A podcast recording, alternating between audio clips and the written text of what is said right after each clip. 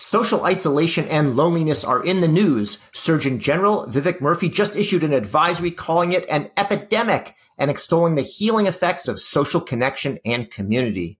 Things were bad enough before the pandemic, but they got a lot worse, and more than half of people report loneliness in some surveys. I actually used to think this was mainly a problem for the elderly, but it actually affects young people more and those with lower incomes and people who are unmarried. There's a bunch of solutions out there, but sort of a mixed bag. Uh, for example, you might think social media could help with connections, but often it has the opposite effect. And of course, we're just getting started with AI.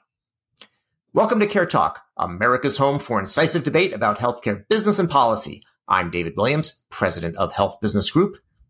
And I'm John Driscoll, the president of Walgreens Health. Are you looking to make more social and business connections? Well, then why not subscribe to the CareTalk newsletter? Where we dig deeper into topics covered on the show. It's convenient and reliable, a great way to stay informed on the must know happenings in healthcare business, policy, and innovation. Click the link in the description to subscribe. Hey, David, this is in many ways people an issue, loneliness is an issue that people thought of as a soft issue, but it's actually having some dire consequences. I mean, loneliness can kill mean, the Surgeon General's report, which builds on work that he did before he became Surgeon General, uh, 29% increase in heart disease, uh, 30% increase in risk of stroke, a significant increase in risk in dementia. And according to the Surgeon General, loneliness can kill as effectively as a as as, as smoking.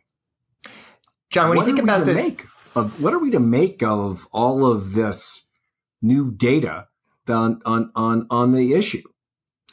John, when you know when you mention the Surgeon General and the Surgeon General's report, the first thing that comes to mind uh, for me is you know the report in the 1960s or I think around 1964 about smoking, and you know the Surgeon General's warnings on on packs of cigarettes. So when the Surgeon General makes a report, it is usually something pretty serious. And you know, not only does it seem as though smoking uh, and and loneliness are about in the same uh, in the same neighborhood in terms of their impact, but it's also some of the same things, like a heart attack.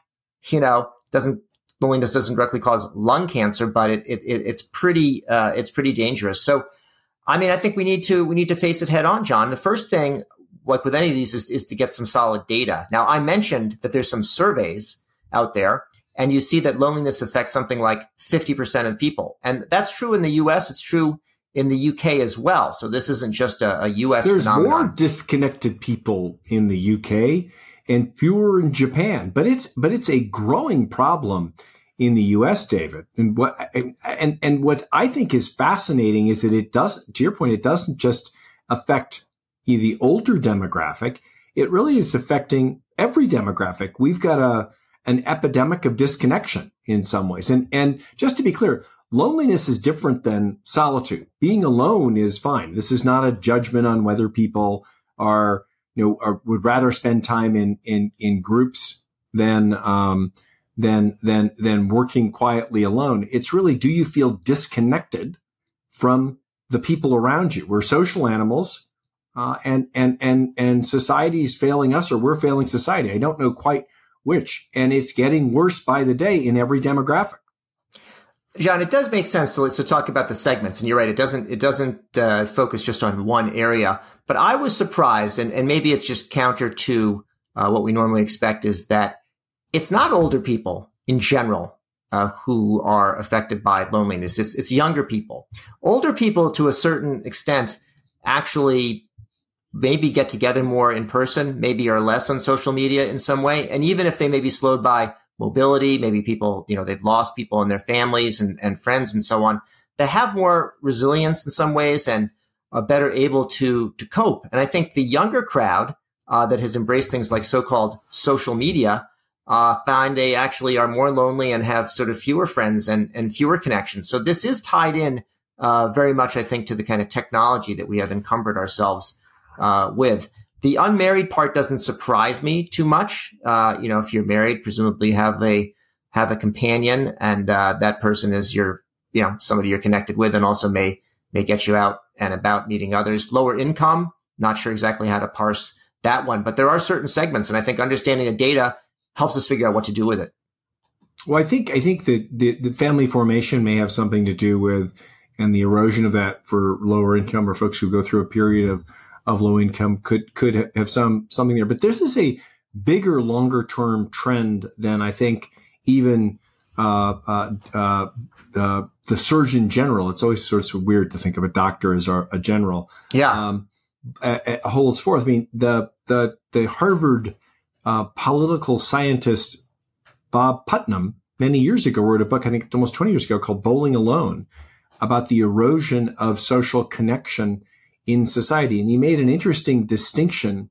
Uh, I think it's between bridging, which where people connect to one another in social and civic activities, and bonding, where they become more exclusive. And if you think about those pressures, uh, the things that brought us together as a nation, um, the, the, the, the, two world wars, in, in some ways, the depression, um, and all of the, the, the social and civic organizations that at the, at the beginning of this country, de Tocqueville called out as being one of the unique aspects of the U.S. is you had all these civic groups that would pull people from different um, ethnic backgrounds and immigrant backgrounds together. Uh, that that all starts to erode with the first wave of technology, TV. Um, and although there was a, there were there were challenges in the past, uh, if you think about what social media is doing, it's doing a lot less bridging and a lot more bonding, which breaks chunks of society into more and more tribal groups. So I think we've got a, a growth in the loneliness challenge, accelerated, I'm sure, by the pandemic, with social media that not just fakes connection, but actually creates or, or sort of supports exclusion. I mean, we, that's a pretty toxic cocktail if you think that, as we've now shown in the data, loneliness can kill. It's like a tox tail, John. Um, I'll make sure to order one up next time we go out together. And it was fun to see you last week, by the way. Speaking of uh, of isolation, it was a it was a good time. Well, you know, uh, we, we uh, as as uh, with with, with an Irish Catholic, big Irish Catholic family, we're always trying to connect with one another. But it is it is one of the luxuries of uh, post pandemic life that we get to see our friends. But David, what are we to do about this? I mean, this is a this is this is coming fast and furiously at us, and you know, you've consulted on loneliness for companies yeah. uh, to try to help them think through what they're going to do. In fact, the Surgeon General actually challenged companies to help solve the problem. He doesn't see this as just a healthcare challenge. Uh, I get to ask the question on this one. What are we going to do about it? Yeah, so the Surgeon General does have a number of recommendations uh, in his report, and I think it's interesting what's included and, and also what's excluded. So uh, some of the things are kind of motherhood and apple pie. Talk about strengthening the social infrastructure, like having more parks and playgrounds where people can can hang out, and having public policies that that help connect people. Getting the healthcare sector involved, um, reforming digital environments, which sort of means signing off of Facebook. But it's interesting, John, on the social media side, because you, you know you mentioned the television, or as my mother used to call it, the idiot box or the boob tube. I think for the same reason, right? You, you sort of like get up, get up and go out and play with your friends, which which actually we could do because they weren't all on their on their phones because they didn't have any.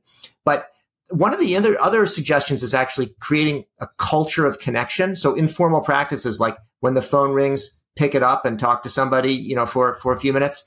It's interesting that you know the phone, which is something that we have communication at a distance and was originally seen as kind of an intrusion into people's home, is actually a good way to connect whereas maybe social media isn't. So I think that's interesting. And when we talk about companies doing something, uh, there may be technologies, it may be technologies that can actually help us, but they don't automatically help us. So I think that's an interesting area. I, I mentioned before there are a couple of things that were left out of the report.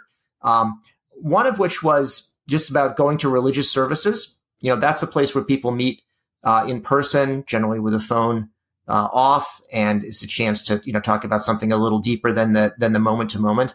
And then also another thing that people recommend sometimes is serving other people. If you're feeling lonely you're feeling down you're feeling not connected going and you know volunteering and helping somebody else uh, is a good way to do things.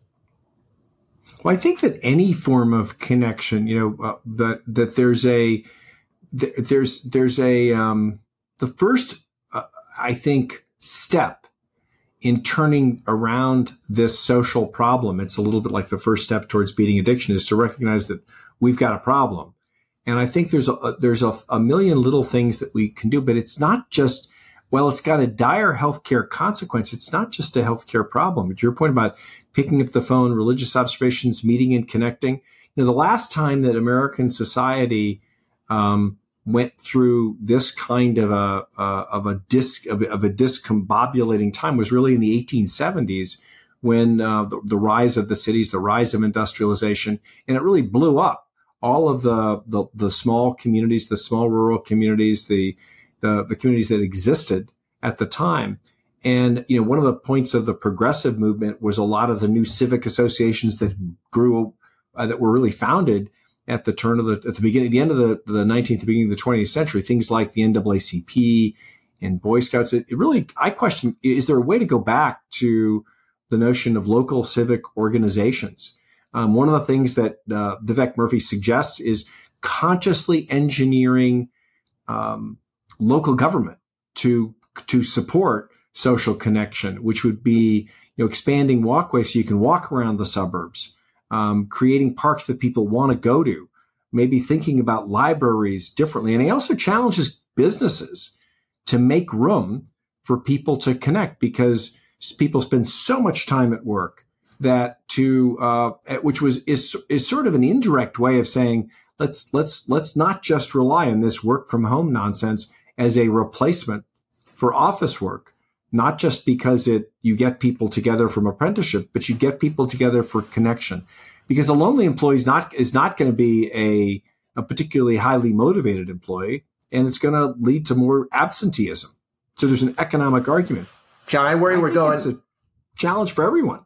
John, I worry we're going in the wrong direction on some of these things. So, you know, we mentioned before that uh, you know, one of the Surgeon General's recommendations is more libraries and so on. Well, we've seen what's actually happened in libraries, which turned out to be a safe place for people who might be socially isolated. Let's say for uh, a lot of kids that, that are, that, are, gay, grow up and go to the library, and it's actually a place where they could connect. And we, we see a lot of political pressures and things that you know previously weren't weren't an issue coming down into the library and really being very threatening to people. I think when you talk about uh, civic engagement, uh, say local government, one of the things people go around and you know, knock on doors and say hello and try to persuade their neighbors. And there have been some very violent incidents uh, recently uh, that would make you think twice before that. I even saw someone talking about, you know, being in the quiet car on Amtrak, and he sometimes used to go and nudge somebody, hey, like, you know, could you could you quiet down and say, you know, they were not going to touch that anymore due to just the uh, the fear of physical violence. So I think while we need to make progress, uh, we even need to preserve sort of the civil society that we have now. And to go back to harping on the television, as you did, sometimes it's people that are sitting around watching certain television channels, uh, learning to be fearful, uh, and maybe hateful of, of, of, others that are around them. And we got to find a way to, to reduce that. So I know I'm being the negative one here, John. There are some, you know, there are some technology solutions potentially. Do you have a view of whether technology can help I, us here as well as hurt us? I, I think I think you're you, you're very comfortably being the negative and the skeptic, but in this case, it's it's it's hard to see a lot of positives. I think it, if you think of this bonding versus bridging, we don't have enough bonding and we've got a lot of, or we don't have enough bridging rather. We have got a little too much bonding into tribes. I, I think that, I don't think, I mean, technology is funny, David. It, it's a, it, um, the ability just to use the phone, which is the, the technology you started with, is can be an incredible device to connect folks to tell someone you love them or or let them r- respond in same. Um, but this is ultimately a human problem and it's going to require a human solution. Um, and, a, and an understanding that the society wanna, we want to live in is one with less lonely people. And if that's true, it's, it's, um, it's a, um, it's a, it's, it's millions of people making small acts of connection. It's, it's not going to be solved in healthcare. And I don't think it's going to be solved completely with government. This is one of those things that um, it's going to require an, all aspects of society to pull together because the, the, the institutions that used to pull us together, um, you know, are, are, are, are, are eroding. And the ones that will pull us together, we need to create on our own. So let me let me offer a little bit of positive from the company side before I go into my dystopian uh, reality, which is that there are some of human focused companies, and some we've in fact had on this podcast, including thinking about kind of companion care. We we interviewed the CEO of Papa uh, you know, which which provides companions uh, to people. Online communities can potentially be a way uh, to connect, and maybe it's the bonding and not the the bridging. Nonetheless, I think there's there's some of that. And then this whole concept of of social isolation and loneliness actually does fit into the social determinants of health framework. And there are organizations like Unite Us would be an example that are trying to pull together some of these uh, community organizations that are sometimes hard to hear about or it's hard to navigate to and, and, put them together in more of a network and an easier way to access it. And although it's not only a healthcare solution, you do see some um, some health plans like United, Kaiser, Humana, Cigna have all been working, uh, recognizing this issue because they see the healthcare cost and have been working on it from a social determinants uh, standpoint. So, well, and, and you've got the ability of businesses to lean in and bring people together.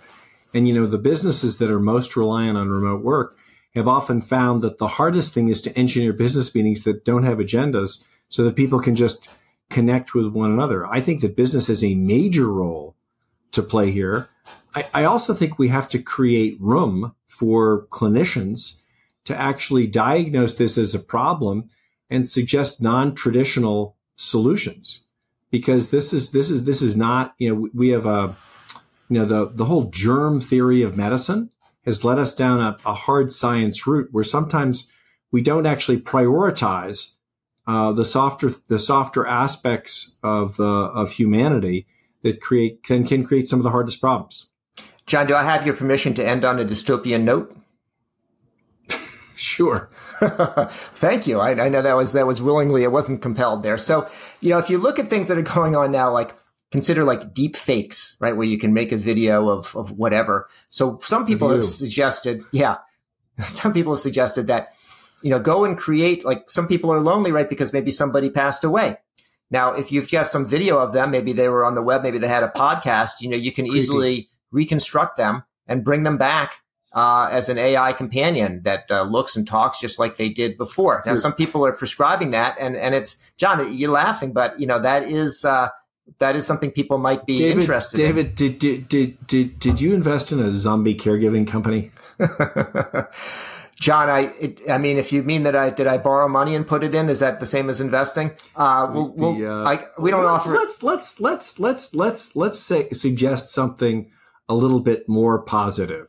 That everyone uh, try to understand that the call to action of our Surgeon General is it's one of the few things where where someone in the healthcare system is complaining about something that every one of us can contribute to solving. Oh, John. Telling people you love them or going and meeting someone or just making room for to connect at a human level. Um, perhaps not with your zombie caregiver, David. All right. Well, I'm not going to top that beautiful little point there, John. So I'm going to say that's it for yet another episode of CareTalk. We've been talking about social isolation and loneliness. I'm David Williams, president of Health Business Group. And I'm John Driscoll, the president of Walgreens Health. If you liked what you heard or you didn't, we'd really appreciate it if you subscribe on your favorite service.